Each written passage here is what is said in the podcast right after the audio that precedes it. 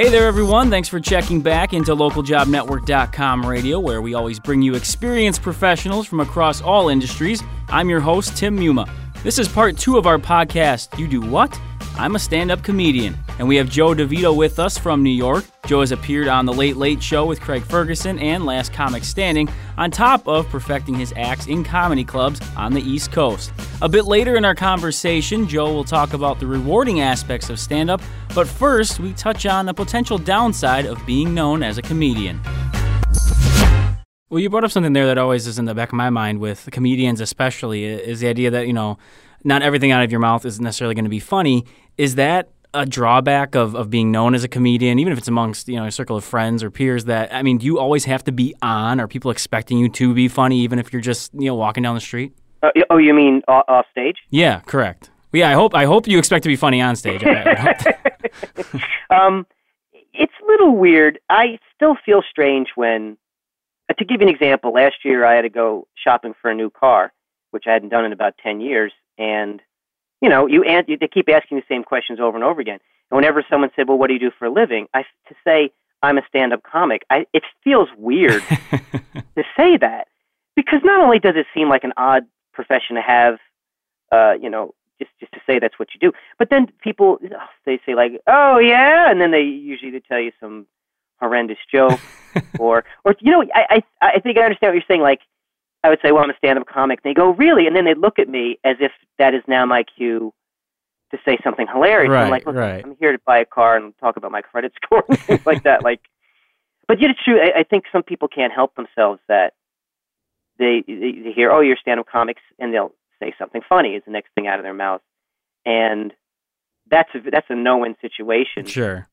For most comics. So I found the way I deflect it is I just say, well, you have to buy 2 drinks first. Ah, there you go. And then they usually laugh, and that is usually the end of that discussion. Because even if you're a comic who tells, like, those, we call them street jokes, you know, the two guys walk into a bar type jokes. Sure.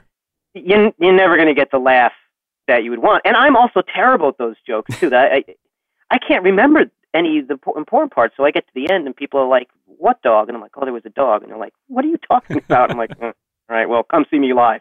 And you bring up a point there, too, it just the idea that, I mean, there is an art to it. There are different styles and different jokes and different, you know, types of jokes specifically. But did you have, I mean, an idol growing up, or did you, as you've been working, are there people you follow, or maybe you looked at them like, you know, not that you want to copy them, but you still want to, you're just something you appreciate about them or their style, their art. Are there any people that stand out for you? Sure. I was always a comedy fan. I'm a huge Woody Allen fan, and it's a shame that a lot of people don't even know that he did stand-up in the 60s. Because his stand-up is incredible. It still really holds up. And I think also his persona appeals to me. You know, Italians and Jews have quite a bit in common, and I'm sort of a smaller, bespectacled guy, so I can kind of relate to a lot of what he was talking about. And I also, I like comedy that combines things where you have to think a little bit with things that are just completely silly. Mm-hmm.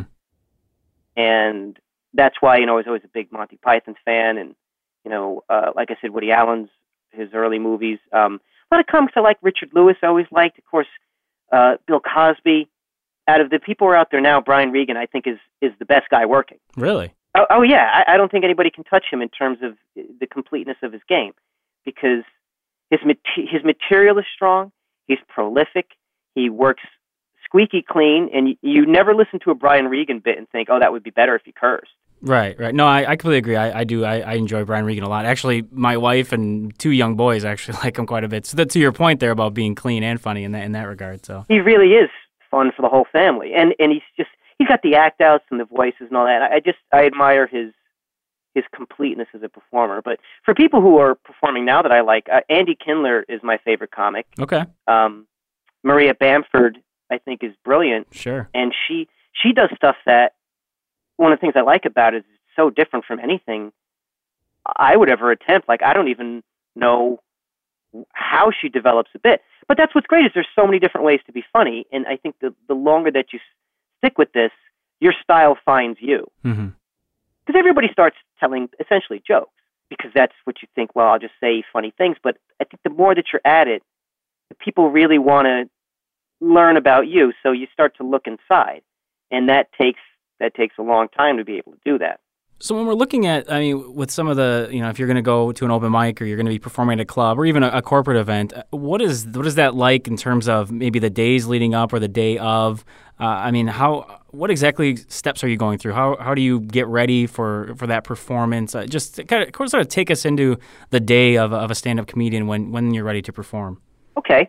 Well, I can tell you what yesterday was like. Yesterday was a day where I was, I would say not quite off, but not really working. But a few people asked me, would you like to come do some shows in New York City? And I said, okay. So what I did was, because I live in the suburbs, I said, if I'm coming in, there's a really good open mic that I'll grab that starts at 7. Mm-hmm. And then I'll go do this benefit for an animal charity at 8. And then I'll do the show in Midtown at 9. Wow. So for the open mic, I said, well, to get my value out of it, I identified what are the newer pieces that I wanted to work on, and I wrote, kind of outlined them in my little notepad, and then I said them, and then, of course, as soon as I come off stage, the way I do it is that if I don't record it or video it, I'll immediately go into my notebook, and I have a system where I circle if I actually got to the bit. I'll put a circle around it. Sure. If it did well, I put a check. If it didn't connect, I put an X. If it was so-so, I put a plus or minus, and if it did really well, I put a check plus. Hmm. So that way I can keep track of what can get rotated into the regular act. Then on the way to the animal benefit, I looked through my notes and said, well, what are some jokes about pets that I have? Okay. And then, that's what I did in addition to whatever else was on my mind. And then when I got to the last show, I just sort of talked about whatever has been on my mind as of late. So, yeah, I like to write a lot, so I have a pretty good base of material. Yeah. So I like being able to freestyle a little bit. No, I think it's cool though. You do have a system of sort of this quick turnaround and critiquing yourself and just as you said, developing and honing your skills as you move on. I think that's really neat to hear. But yeah, as you said, it's nice to freestyle once in a while. How did that last show go then? It was fun. It was in front of like 8 people. Oh, really? Yeah, that's the crazy thing about when you do shows in New York City that sometimes there's hardly anybody in the audience. And they may be, I think I did a show once. There was 2 people in the audience, which I don't think you can have an audience small. Because then, what if you have one person? You're just bothering somebody. Not even a show anymore. But it was a couple, and the man was from Sweden. Oh, geez. So she periodically had to sort of explain a reference to him because his English was good, but maybe like an idiom would lose him every now and then. And you know what? They were wonderful, and we all had a good time. So. You can't decide beforehand, right. Oh, this is going to stink, because then that's up to you if you want it to stink. Is that harder, though, to be in front of just a few people as opposed to, just a larger crowd? To me, it seems a little more intimidating if it's 2, 3, 8 people as opposed to, 50. Oh, yeah, but that's comedy. Yeah. Big crowds are easy. I've been lucky to do a couple theater shows where I think the biggest crowd I performed for was in Schenectady, New York. I think it was like 3,500 people. It was great. But here's the thing. You tell a joke to that crowd and only 10% of the audience laughs, that's still more than 300 people. Right. You're in a room front of 10 people and one person laughs, you're in trouble. But what the small crowds do is they force you to be a human being and make that connection. Because you can't just go up and push material at an audience of 10 people because they'll be like, This guy's not being real. He's not a person. Mm-hmm. So it's a good skill. I mean, if you learn how to do those 5-person shows, big crowds are easy. Right. Yeah, I completely agree. I would think it's that way as well. Yeah. Now, on top of the stand-up comedy, you've done a number of other things. I was always interested, if you're like a panelist on Chelsea Lately or you're on one of those shows where they're talking about like a list of things and, you're doing that. I mean, do you enjoy that side of comedy as opposed to stand-up? Is it a nice break? Do you embrace all of it? What's your preference when you're doing some of these other items that obviously involve comedy, but it's a little different format? Well, for shows like that, one of the things that I think helps me is that I like writing jokes. Mm-hmm. So for a show like that, it can kind of be liberating in a way because if someone mentions a pop culture item or a current news event, I don't always have to think too deeply as to what's my personal take on this. I can just write what I think is a funny joke about it. So in a way, that's kind of fun. What I've learned is that the pop culture stuff and the list, not really what I'm into. Right. But there's a show that I do on Fox News Channel called Red Eye, where it's mostly political discussions where they always have a comedian on the round table. And I love it because I don't really talk politics in my act, but I do follow it. Sure. So it's kind of a fun way for me to develop material in that venue. Well, that's cool. Definitely, for those listening, have to check that out and then see you in that form if they can't catch you on doing your act. Obviously, people can find you online, different video clips, if they don't catch you in a different situation, such as Chelsea Lately, or as you said, you've been on The Late Late Show in the past as well.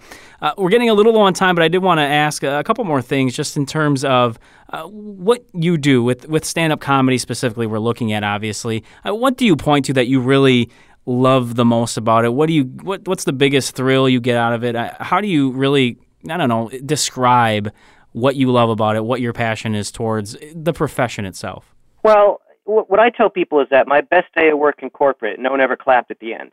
Oh, I like that. So it's very rewarding in the sense that, you know, personally, because you can go up and express yourself and you get that immediate feedback of the laugh. It's very validating, where even if someone doesn't agree with what you said, the fact that they laughed, it gives you that rush, because you can't really control what you laugh at.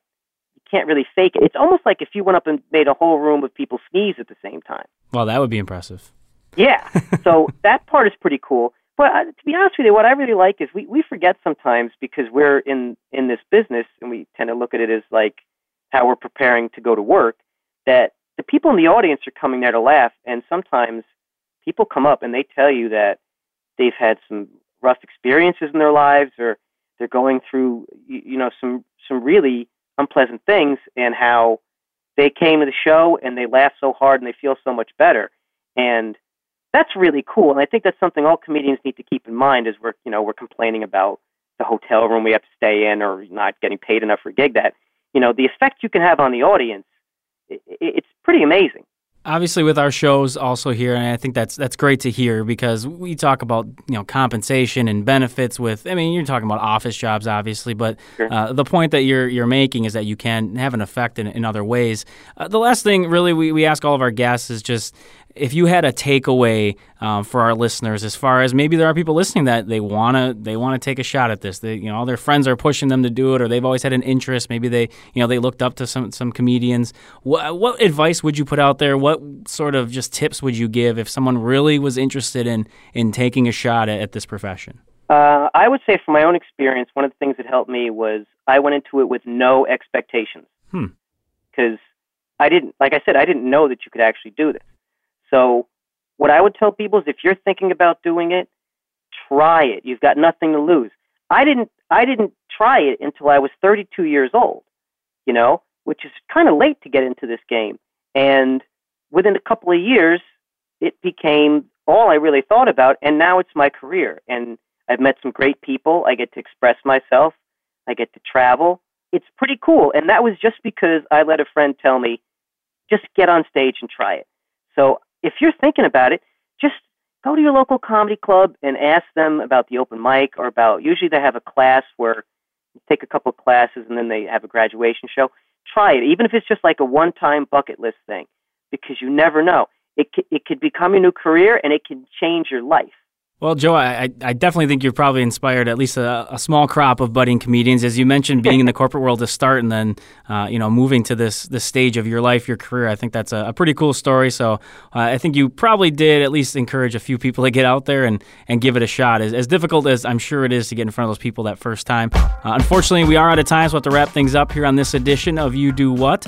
Once again, our expert on the world of stand-up comedy and comedians in general has been Joe DeVito. Joe, thanks again for coming on. We do appreciate your perspective and just giving us some insight into this unique profession.